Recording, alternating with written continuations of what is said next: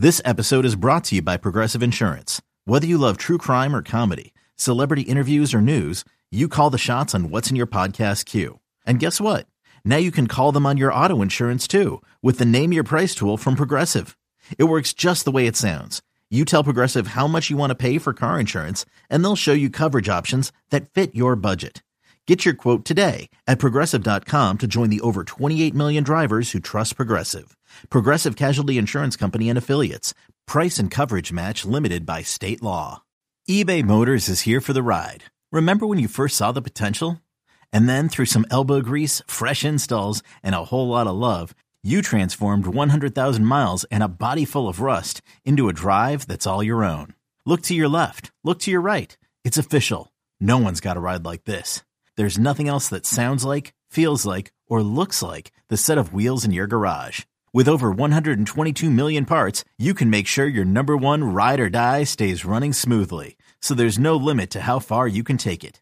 Brake kits, turbochargers, engines, exhaust kits, roof racks, LED headlights, bumpers, whatever your baby needs, eBay Motors has it. And with eBay Guaranteed Fit, it's guaranteed to fit your ride the first time, every time, or your money back. Plus, at these prices, well, you're burning rubber, not cash. Keep your ride or die alive at ebaymotors.com. Eligible items only. Exclusions apply. Today's episode is brought to you by Cars.com. With over 2 million vehicles and 50,000 more added every day, Cars.com will match you with the perfect car for you, your budget, your life, your style. And if you're ready to say goodbye to your current car, Cars.com will get you an instant offer to cash it in. Just start by entering your license plate and get matched with a local dealer who will write you the check. So whether you're looking to buy or sell, just go to Cars.com. It's magical. Welcome to episode 5 of the Phinsider Perspective. I'm your host for the next 20 ish minutes. Um, Kevin Nogle, the managing editor of the Phinsider. You probably already know that, but hey, I'm introducing myself, so that's me. Uh, I'm recording this on the one day off between weeks 15 and 16 of the 2021 season. COVID has impacted the NFL schedule. Uh, you probably already know that, but two games moved to Tuesday night for week 15, which meant that there is only the Wednesday off day between the two weeks, as the Thursday night week 16 game will kick off. So it's been a weird break for this week or a weird couple weeks for the NFL, but it really is probably a testament to how well they've been doing with COVID that this is really the only major issue that has come up this year. They've been good on their testing and their protocols, so it has worked out pretty well for them. They don't have any other scheduling plans right now. So I think everything seems to have come together for them and we've we've will hopefully be able to get through the remainder of the season without any more major issues. Tonight's show, we'll just have a quick look at the 2022 Pro Bowl roster, really looking at the Dolphins piece of that. Uh, we'll look at the upcoming games uh, for the Dolphins, specifically this weekend's Monday Night Football game against the Saints, and then the playoff chances for the Dolphins this year. Uh, earlier Wednesday night, the All Stars for the 2021 2022 NFL season were announced. Xavier Howard is the lone Dolphins representative on the list. It, it makes sense that Howard is once again in the game. I mean, he's one of the top corners in the league. Even if he isn't having his 10 interception season like he had last year, it's in part, probably in large part, that quarterbacks are staying away from Howard and he's not getting an opportunity to make a play on the ball because the ball's not coming his direction. So it makes sense that he's there. It's probably not really a surprise that he's the only Dolphins player to make the list you start one in seven, you get relegated to regional only television coverage. It's really hard to get fans from around the nation to vote for your players when the fans never see your players. So I don't think it's a surprise that Miami only had one, but I would not be surprised if it turns out that the Dolphins have a few alternates for the game that eventually get activated and make the All Star event uh, in uh, Las Vegas. So I wouldn't be surprised if Jevon Holland, Christian Wilkins, Jerome Baker, Emmanuel Ogbah, Jaylen Waddle. I wouldn't be surprised if any of those guys make it. Uh, Holland is clearly becoming a beast in the secondary for the Dolphins. Wilkins is a monster, whether he's playing defensive tackle or defensive end. Uh, he he's controlling the line of scrimmage. He's wrecking havoc in the backfield. So I think that he has a possibility to get there. Baker's been coming on strong, especially late this season. I think the Dolphins finally are fi- figuring out where to play him and how to play him, and it's it's it's it's improving his performance after he struggled early in the season.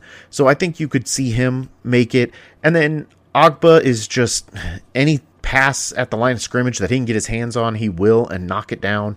So at some point that will get recognized and that will earn him some notoriety around the league, probably from the coaches for the most part, but I think that you could see him end up as a Pro Bowl alternate. And then you have a wide receiver in Jaylen Waddle who is on pace to break the NFL rookie receptions record. That could end up getting him a nod if they need wide receivers. Uh, didn't talk about him, but I think tight end Mike Gesicki could make the Pro Bowl. It's probably a little bit of a longer shot for him just because he is currently uh, third among tight ends in receptions. He's sixth in receiving yards, but he only has two touchdowns and he only averages 10.7 yards per reception. So those aren't great numbers. Uh, he the the two guys ahead of him on the tight ends receptions are Mark Andrews and Travis Kelce, who made the Pro Bowl. So there's definitely a way for Gesicki to get there, but I just I think he's a longer shot this year, and I just I don't know that the the performance will warrant his selection. So the the Pro Bowl was the news on Wednesday, that's future stuff really when we really think about it. So turning to this upcoming game for Miami, the Monday Night Football game against the Saints uh, in New Orleans, it's it's not really a must win for the Dolphins. They're not going to be eliminated if they were to lose, but it's probably pretty close to a must win. Uh, you, you want to make sure you are truly in the AFC playoff picture. You want to truly put a 1 and 7 start and a 7 game losing streak behind you. Win 7 in a row. Put yourself a game above 500 in a in a year where the league is seen one game over 500 is about where the playoffs are right now. So Miami needs to come out of Monday night with a win. Obviously, going into New Orleans to play the to play the Saints is it's never an easy situation. It's not the Drew Brees era Saints, so that's obviously a, po- a positive for Miami, but it's not a simple, easy situation. It, it's clearly it's going to be easier to try to claim a playoff berth when you're 8 and 7 rather than 7 and 8. Miami technically is still in the AFC East hunt. Obviously that's a really slim chance, but they technically are not out of the division yet. So we'll see what happens this weekend. Uh, as of recording, the Saints are favored by three points, which is about where this line has been all week. Haven't really seen a lot of movement on it, which pretty much says the Saints are getting the home field advantage, but nobody's really quite sure which way this game will go. Saints are coming off an impressive win. They dominated the uh, the Buccaneers to a shutout. It was only, I think, the third, I want to say, shutout for Tom Brady in his career. The last one actually was the Dolphins beating the Patriots 21 0 in December of 2006. I read somewhere, and unfortunately I can't remember where, but I read somewhere that there is not an active defensive player in the league who was in the league the last time Tom Brady was shut out. So that tells you something that The Saints did something, and the Saints always seem to have a great performance against Brady. It kind of feels like Brady and the Dolphins, where one of the games every year, Miami's probably going to win it or at least come close. So there's a there's a similarity there, I think. The the the other side of that though is the Saints offense didn't exactly do much against the uh, the Buccaneers. It was a 9 nothing win. So you're not seeing a whole lot out of this New Orleans offense right now. Of course, you add in Miami traditionally struggles with a running quarterback, and they're going to be facing one in Taysom Hill. So you're you're going to have some concerns there. Are the Saints going to come out and just let Taysom Hill try to run it against the Dolphins and see what happens there? That's probably the game plan, at least from the initial kickoff. And then they can change it up as they go and see if Miami is reacting to that. This is advertiser content brought to you by Frito Lay. Hello, I'm Chip Murphy, here to get you ready for the big tournament. Tonight we'll break down. We break down who will be cutting. Cut! What are you two doing? Sorry, Chip. Prez here got his feathers ruffled when I told him Ruffles has zero chance of winning the title.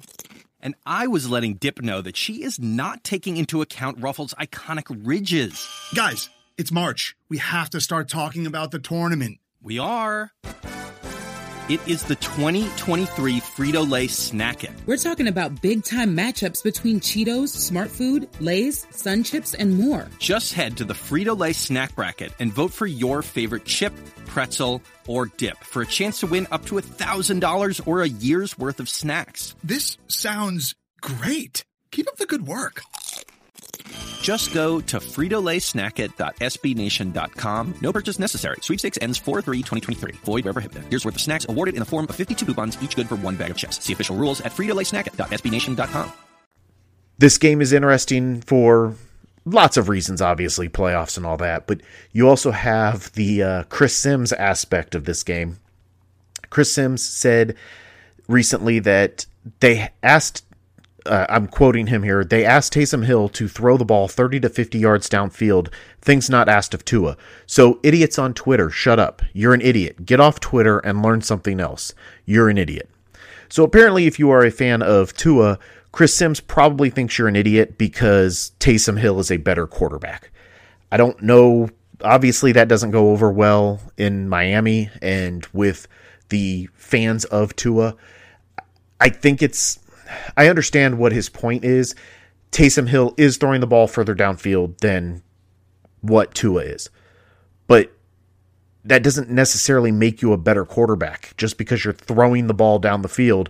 Whereas in Miami, yes, Tua's throwing a lot of short passes where they're quote unquote not asking him to throw long passes, but are they not asking him to throw long passes because he can't throw the long ball? Because when he does throw it, it's pretty and it seems effective. But they don't ask him to throw it because the offensive line has struggled to pass block for an extended period of time. It's hard to throw the deep ball when you're having to get the ball out of your hand the quickest in the league, which is what Tua's doing right now. So I think that there's there's aspects both ways to this. It'll be an interesting game and maybe for at least in terms of what have you done for me lately, maybe we'll have an answer to is Chris Sims proven right that Hill is a better quarterback than Tua? But we'll see what happens Monday night. We probably won't have a true answer to the Dolphins' playoff chances this year after the game, but we may have a better understanding of what needs to happen over the final two weeks of the season. So the Dolphins, they, they, they need help. They, this is not a they control their destiny type situation. If they win out, they win their final three games, they will probably put themselves into position. But it's not a locked in because there are a bunch of other teams that could win out and also lock their way in. So the Dolphins need help. Again, a one in seven start to the season means you need help, especially when no team has ever gone 1 and 7 and made the playoffs. So Miami's trying to do something unique here. They uh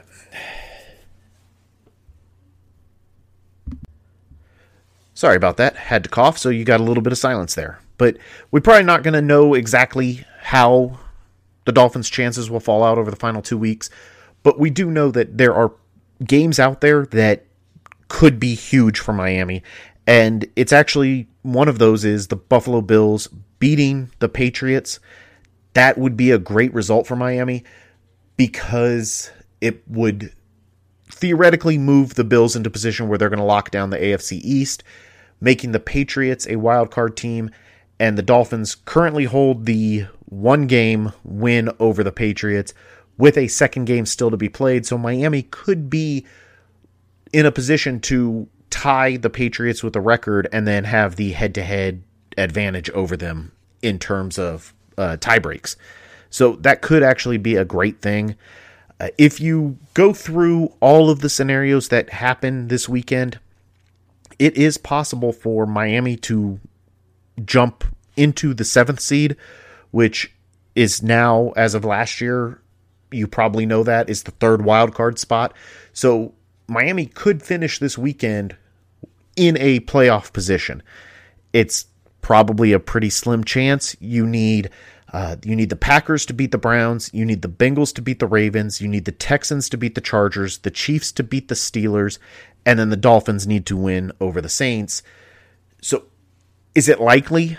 No, but after a one and seven start, the possibility of being in a playoff position with two games to go is pretty impressive. Over at 538.com, they have the Dolphins entering the week with just an 11% chance to make the postseason. Again, a 1 and 7 start. That's actually pretty impressive. But a Monday night win, just a Dolphins win, would jump them from 11% up to 21%. Then, if all those other games fell out the way I said, the Dolphins would be at about a 34 35% chance to make the postseason. You also have other games that I didn't mention the Titans and the 49ers, uh, the Colts and the Cardinals.